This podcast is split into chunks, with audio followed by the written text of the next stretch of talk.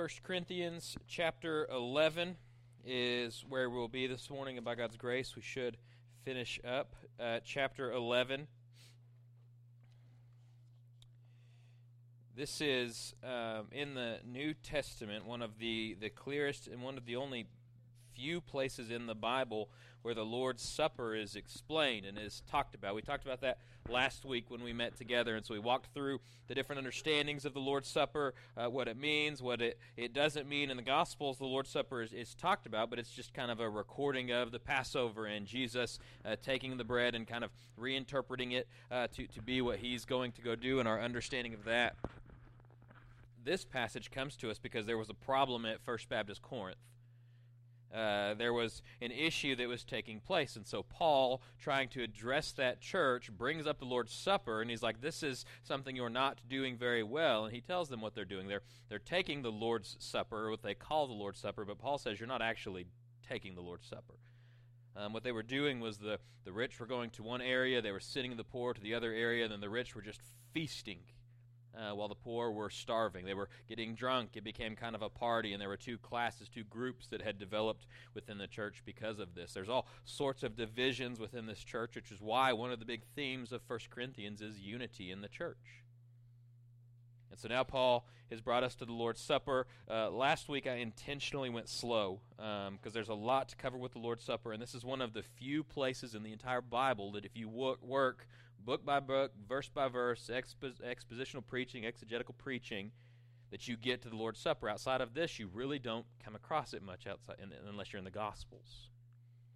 And so today we're going to look at the second half of the Lord's Supper in a way that's important for us to see. God gave us two ordinances. Jesus gives us two ordinances. He gives us uh, baptism, which is where we go public with our faith. It's where you profess Jesus Christ as your Savior and Lord. You, you get dunked underwater, you get brought back up. That's where you tell the church, I'm a Christian now. That's the public profession of faith is baptism. You do it once, you're baptized once, then it's done. And the Lord's Supper is this reoccurring ordinance that we take that continually reminds us. It's almost a rededication or a recommitment to Christianity, to the gospel, over and over. The way I like to think about it is I, I, like to think of baptism as the front door that brings you into the house, and the Lord's Supper is the dinner table that you eat at regularly.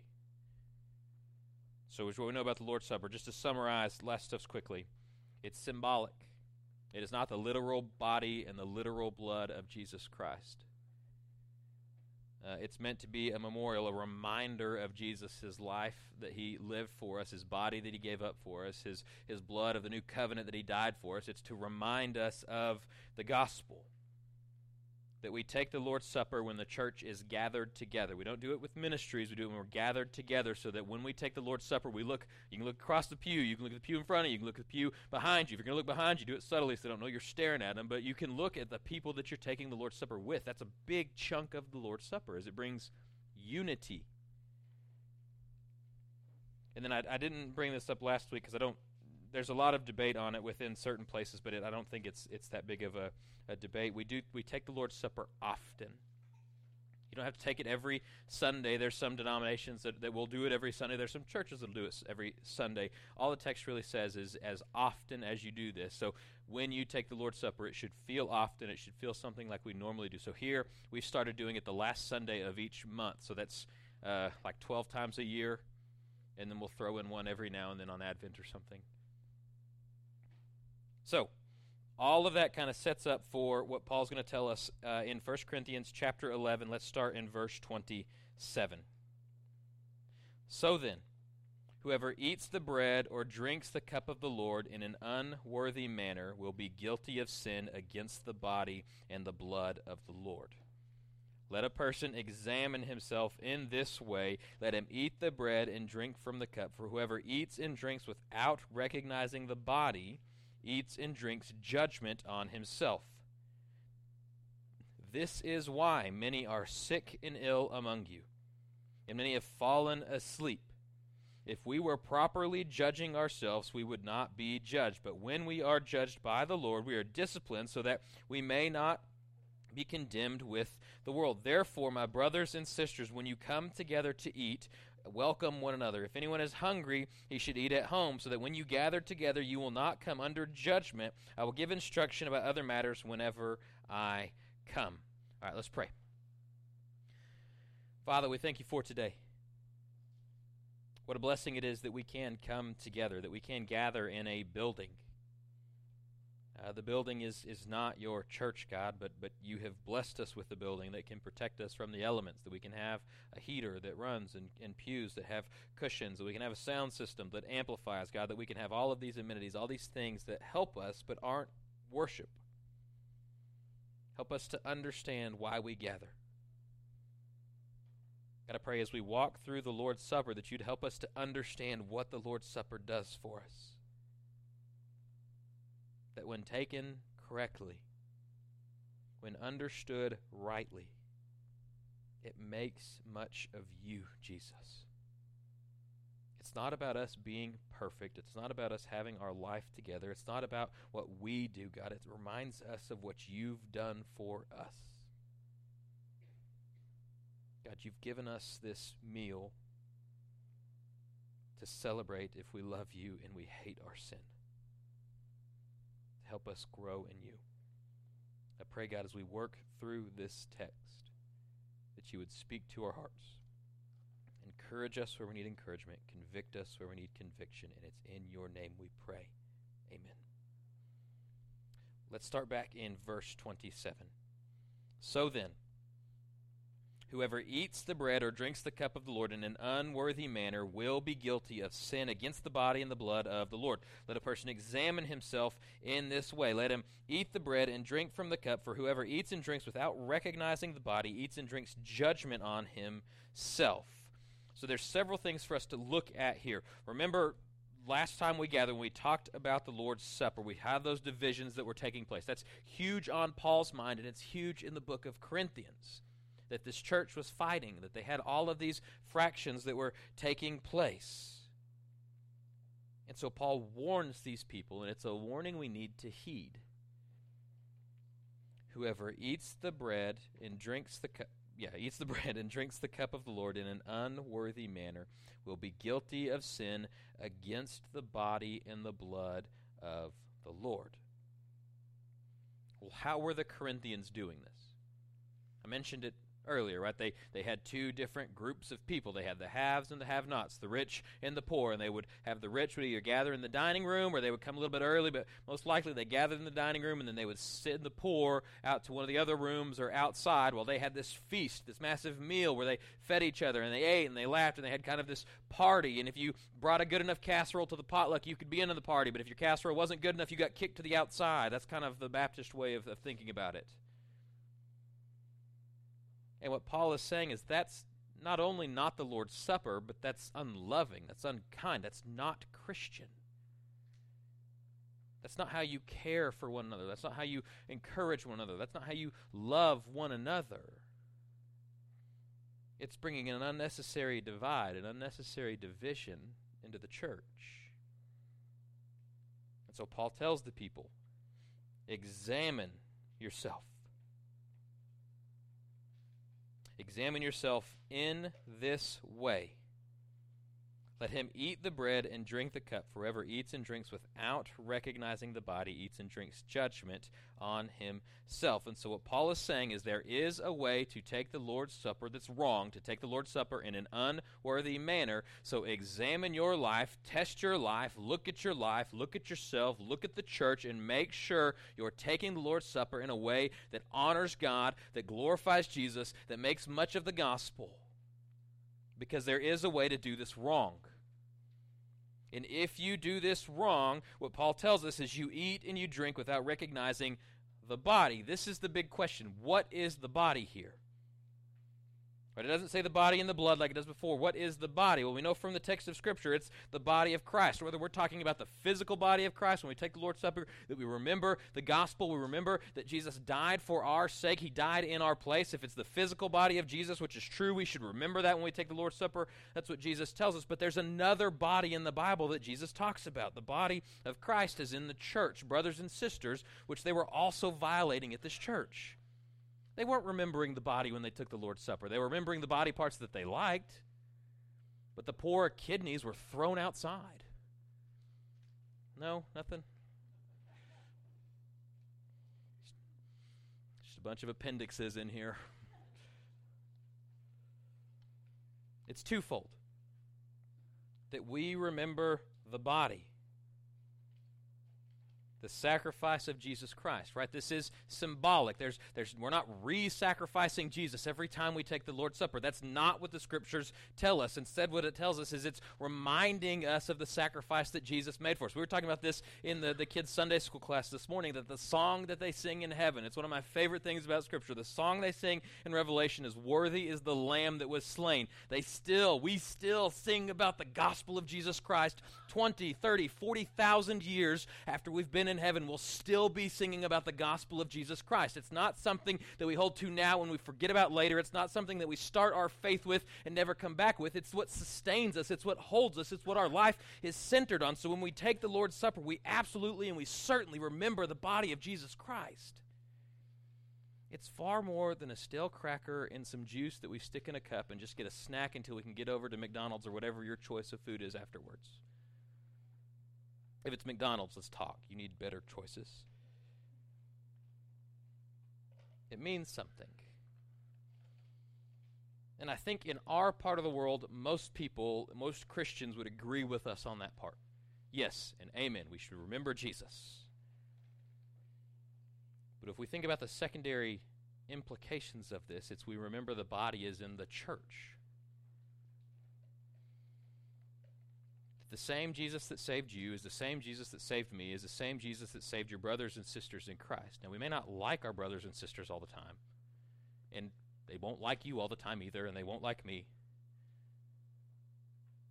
but we still love each other we still grow in Christ. So that when we take the Lord's Supper, it's this continuing reminder, this continuing recommitment to the gospel that the gospel is not just some theological idea that people study about in their ivory towers, but when it, the rubber hits the road, we don't have to really deal with it. No, no, the gospel means it permeates your life, and it means the people who are a part of your church, the people who are members of the church with you, who go to the church with you, that you look at and you love and you care for, and you remember them when you take the Lord's Supper. You remember that God has placed you in their life to disciple them, and them in your life to disciple disciple you, to grow each other, to sanctify each other, to push each other to follow after Jesus more and more and better and better.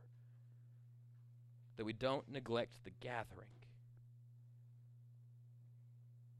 And so we examine ourselves. This is where it's hard because we have to be honest. And we have to be honest because sin is deceptive. It's so easy to examine ourselves and to examine our lives and say things like, well, I do this, but so and so does that, and it's far worse than what I do.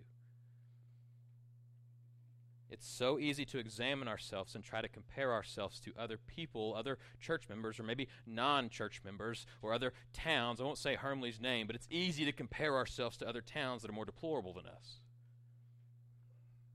That was for Ruby.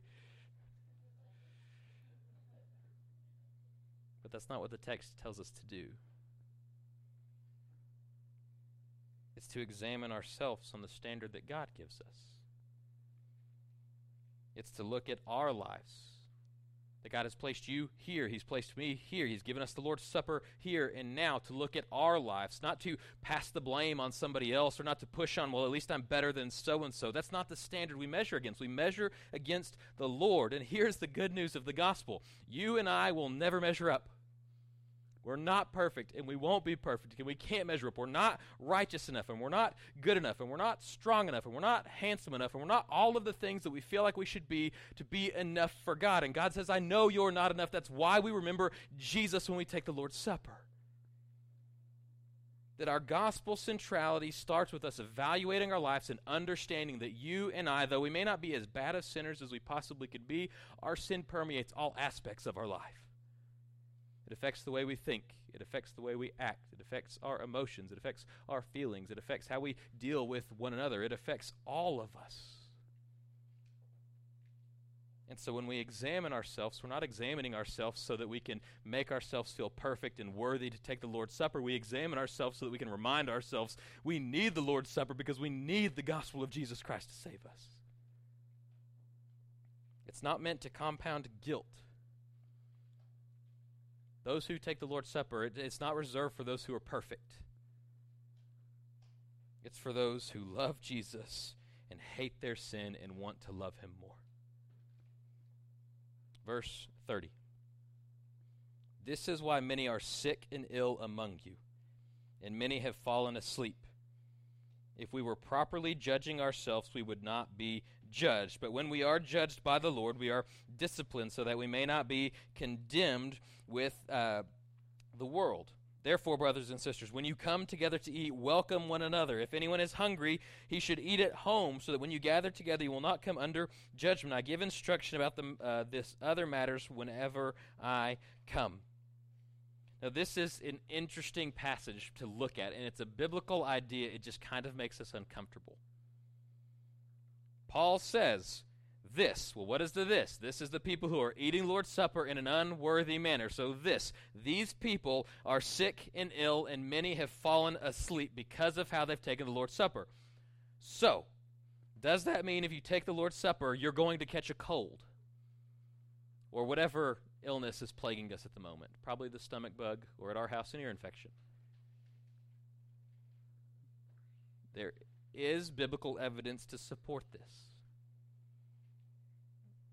Right, in, in, in the book of Acts, there's there's four different kinds, four different places where people disobeyed God, and God either killed people and put them to death or caused them to suffer things. So, so in Acts chapter 5, verses 4 and 5, if you know the Bible, you've heard the story of Ananias and Sapphira, where Ananias and Sapphira are, are a couple in the early church that they sell some land and then they lie to the disciples when they give the money to church. And so Ananias, the husband, walks in first, and this is what Peter tells him in Acts chapter 5, verse 4.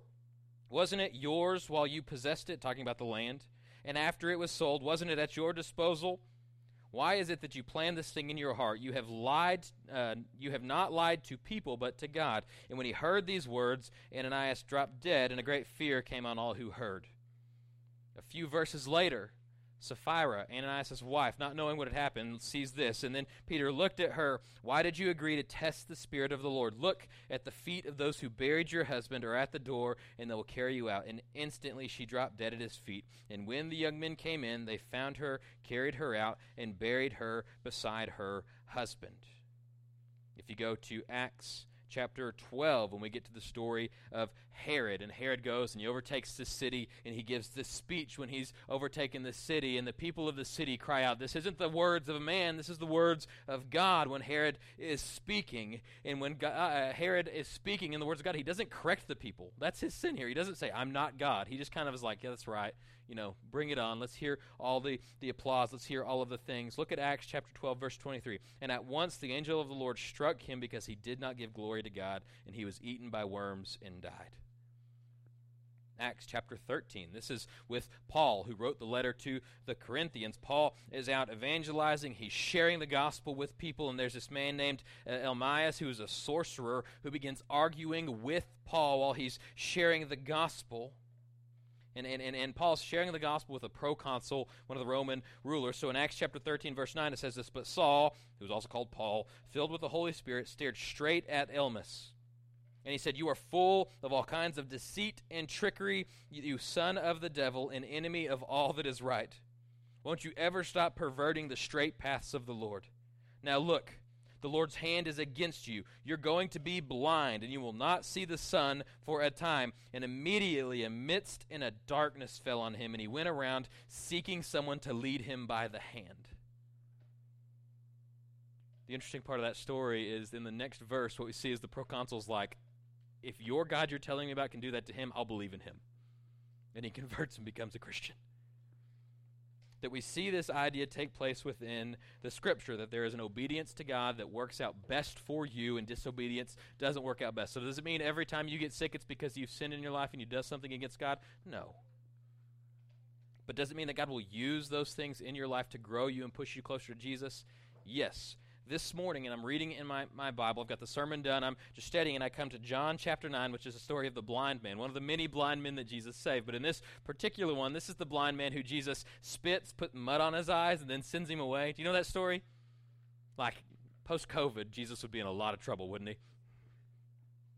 Spits in the dirt, puts the mud on the blind man's eyes, goes, Heal yourself at the pool. The blind man walks over to the pool. Everything Jesus does is intentional, it's not accidental. Jesus had healed people before instantly and immediately, but he heals this man this way for this purpose, so that when the blind man sees, he still has not ever seen Jesus.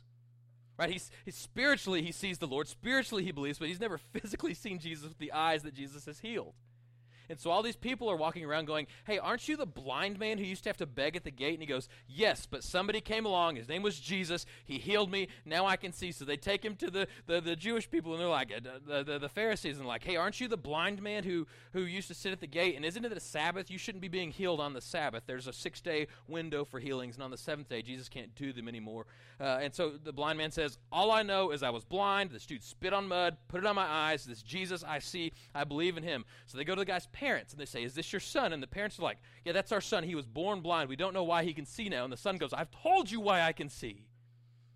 It's this really funny story of this back and forth over and over and over again.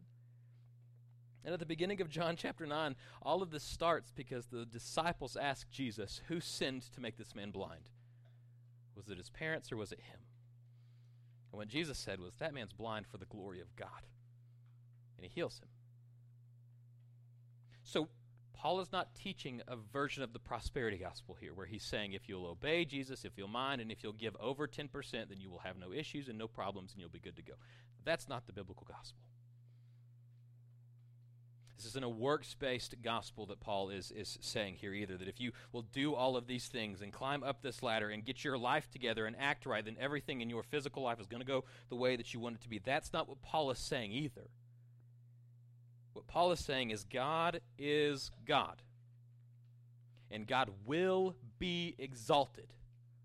Those are facts of our life. Our choice, our belief is in if when God decides to exalt himself, if we get to be with God and go with God as he exalts himself, or if we will be exalted by being punished and God destroying sin. Those are our choices.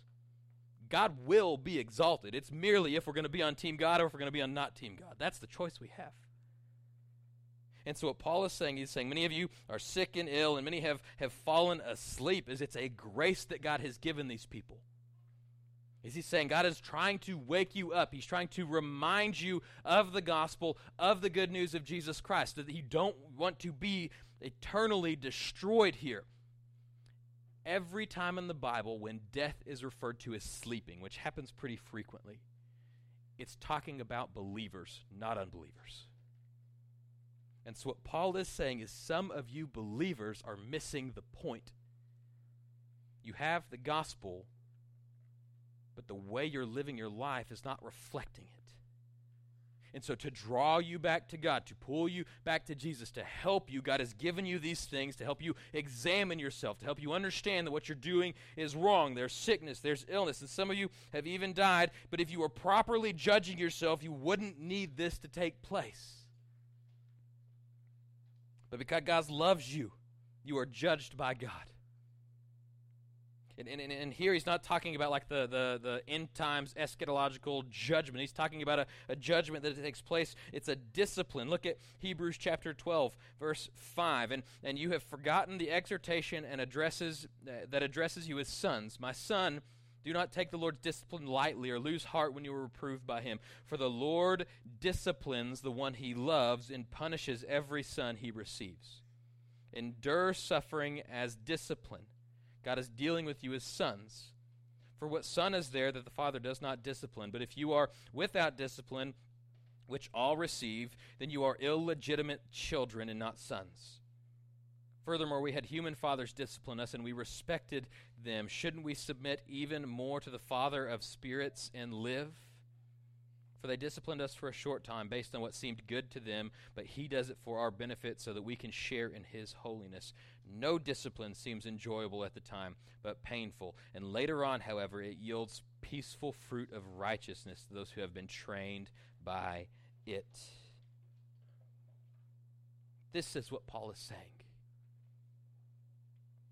that this Lord's Supper that, that God has given us, that He's given this church, is an opportunity for us.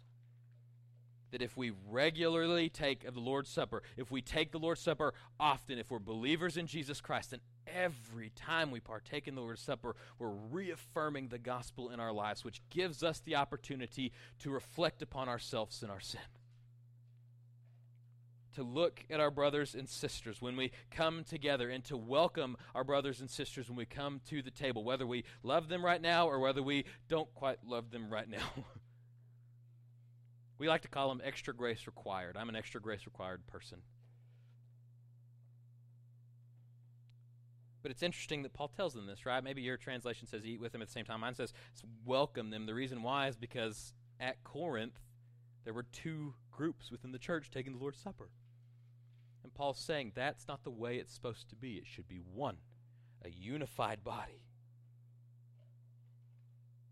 So if anybody's hungry, eat at home so that you're not having this feast while other people are starving.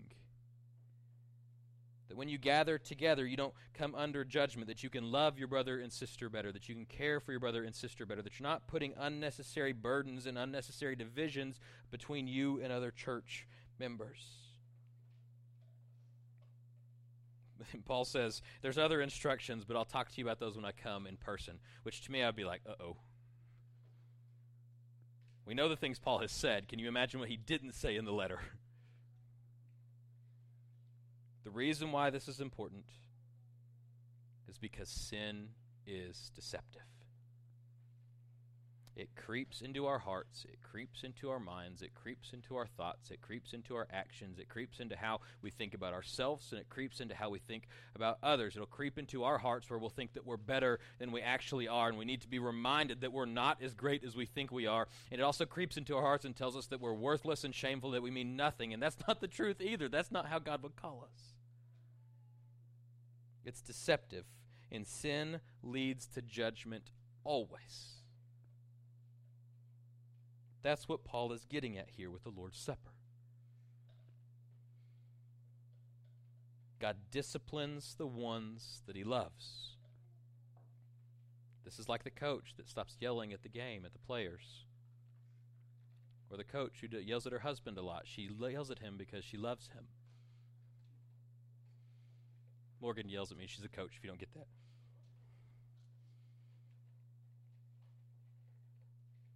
So, what do we do when we face this examination of ourselves? How do we do this properly? Well, one, we repent of sin. This should be a normal, often practice of Christians. That we should often, daily, be evaluating our lives through the lens of the Scripture, finding where the Lord is showing us indwelling sin that's taking place, and repenting of that sin, first and foremost to the Lord. All sin is ultimately against God, but secondarily to other people. Because when we sin, we tend to harm others too. So you may have been sinned against, or you may have sinned against someone. That sin should be repented of to the Lord and then to the people, and then you turn from it and you grow. So, how do we grow in Christ? We read and we memorize His Word. We pray and we depend on God completely. What the Lord's Supper reminds us of is we understand that our circumstances of life are sovereignly given to us by God. It's not an accident that you're here. It's not an accident that I'm here. It's not an accident that we're in Ira. It's not an accident that we rub shoulders and we bump against one another as we do life. That's not an accident. It's God giving you growth sanctifying you in your life. We can praise God that we have grace and we have mercy that we do not deserve, and then we can plead with God to help us show others grace and mercy that they don't deserve. And the Lord's Supper reminds us of this. Because the Lord's Supper is not for people who are perfect. If you're perfect, you're lying, you're not perfect. It's for those who are imperfect. It's for those who know we're imperfect. But we absolutely love Jesus and we want to follow Jesus better. And we hate the sin that dwells inside of us so much so that we will evaluate our lives over and over and repent to God over and over and repent to others that we've wronged over and other because we love Jesus and we hate our sin. That's who the Lord's Supper table is for.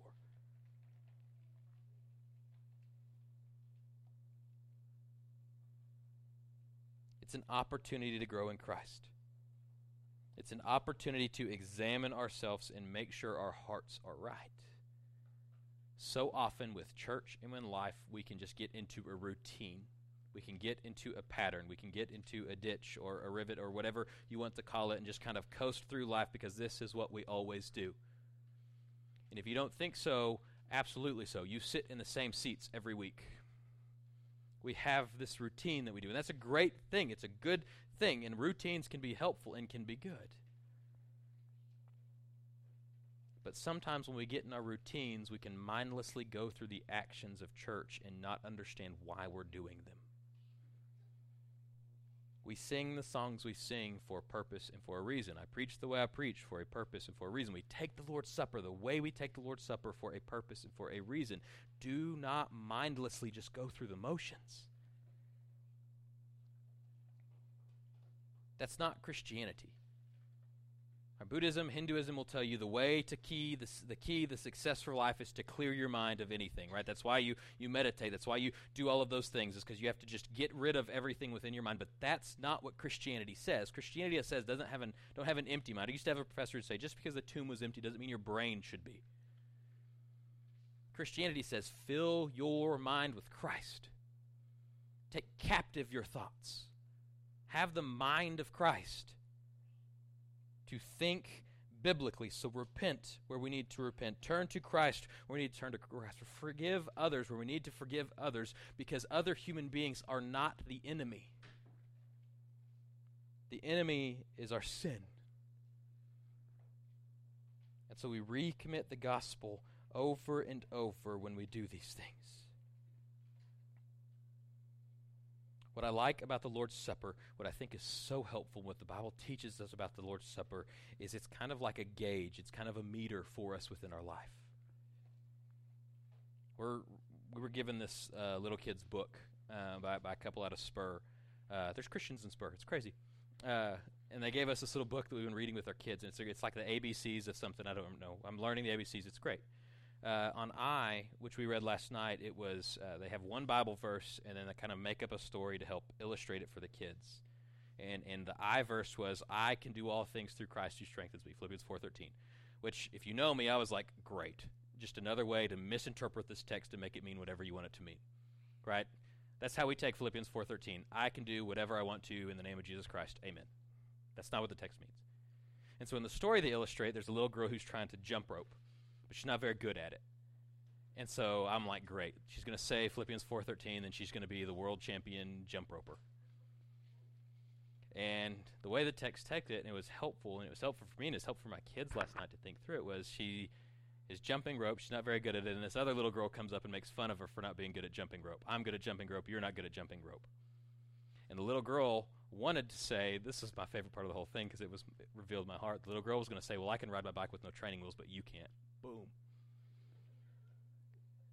But instead, she thought about Philippians 4:13. I can do all things through Christ who strengthens me, meaning I can also speak a kind word to this little girl, probably from Hermleigh, who's picking on this other girl who jumps rope. It was an interesting take. It was an interesting look at it because what the Bible's doing is it's giving us these morals, it's giving us these principles, it's teaching us these things that help us to go through life. Right? Philippians 4:13 doesn't mean if you say that verse and you say it better than somebody else, you can jump rope better than them, or if you pray a better prayer before a football game, then you're going to beat the other team who didn't quite pray as good of a prayer as you prayed. Right? That's not what the Bible teaches us. What it teaches us is how to love God. It teaches us how to love our neighbor, how to let those things overflow with one another, especially in the church. And the Lord's Supper does this for us. It's a reminder that God died for our sin that the God of the universe, who spoke everything into creation, nothing exists that came not from God's mouth. There's nothing that God was like, oh, I didn't create this. There's not one atom, not one molecule in the entire universe that God is not sovereignly in control of.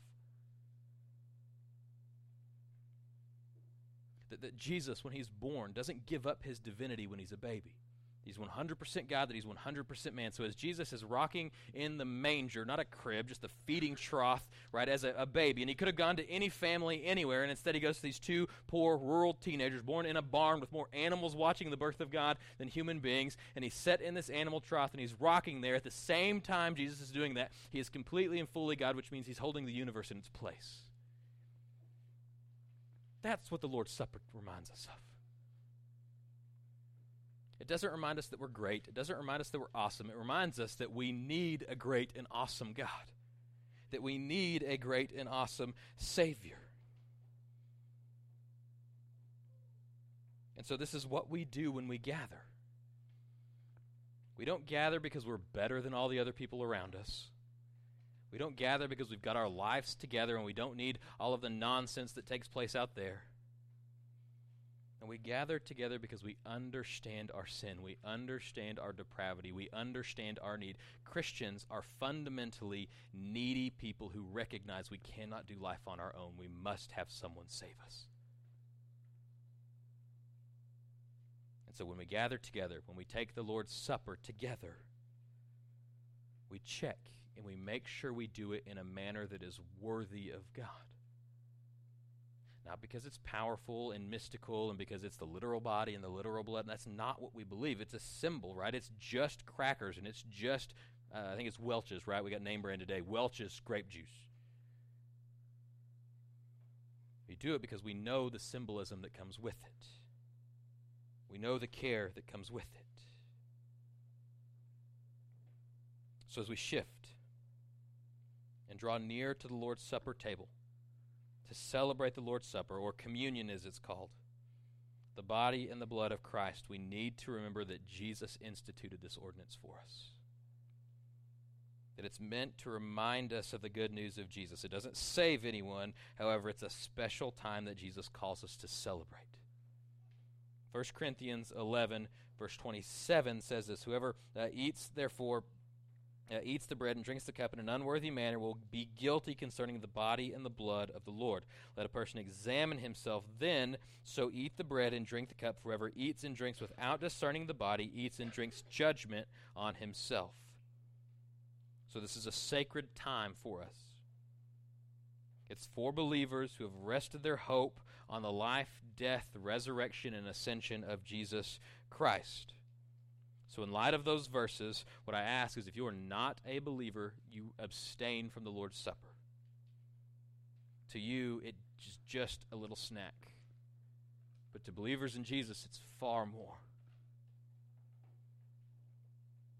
I want to encourage you if you're here and you're not a believer in Jesus, hear the gospel. Hear that Jesus died in your place. Hear that if you put your faith in Jesus Christ, you have a hope, you have a purpose, you have a peace, you have salvation. That the worst thing, your sin, is taken care of by God, and you can be with God completely and fully for an eternity.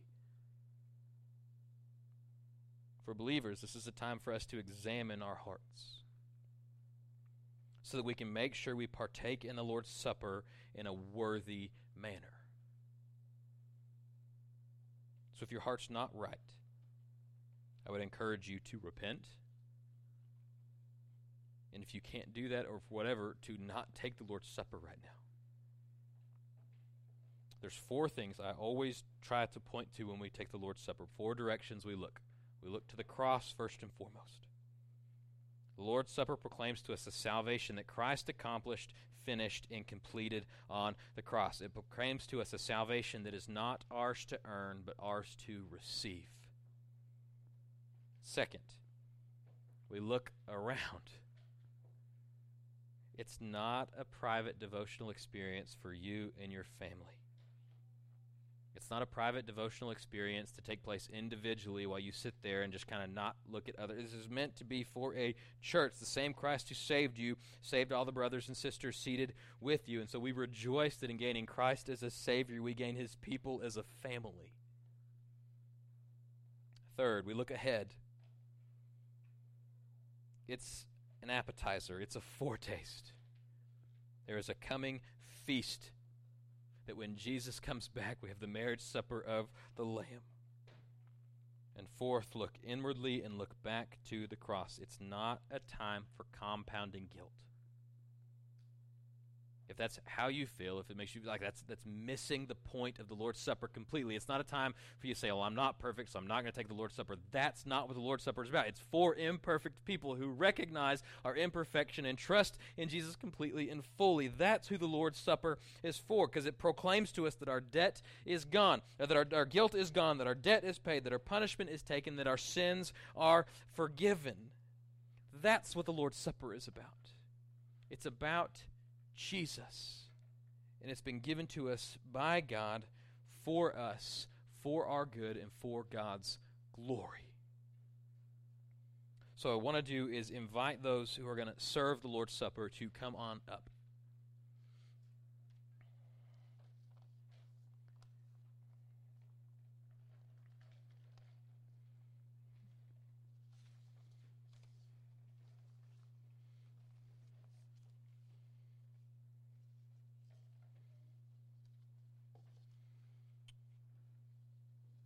I'm going to pray and then we'll distribute the elements.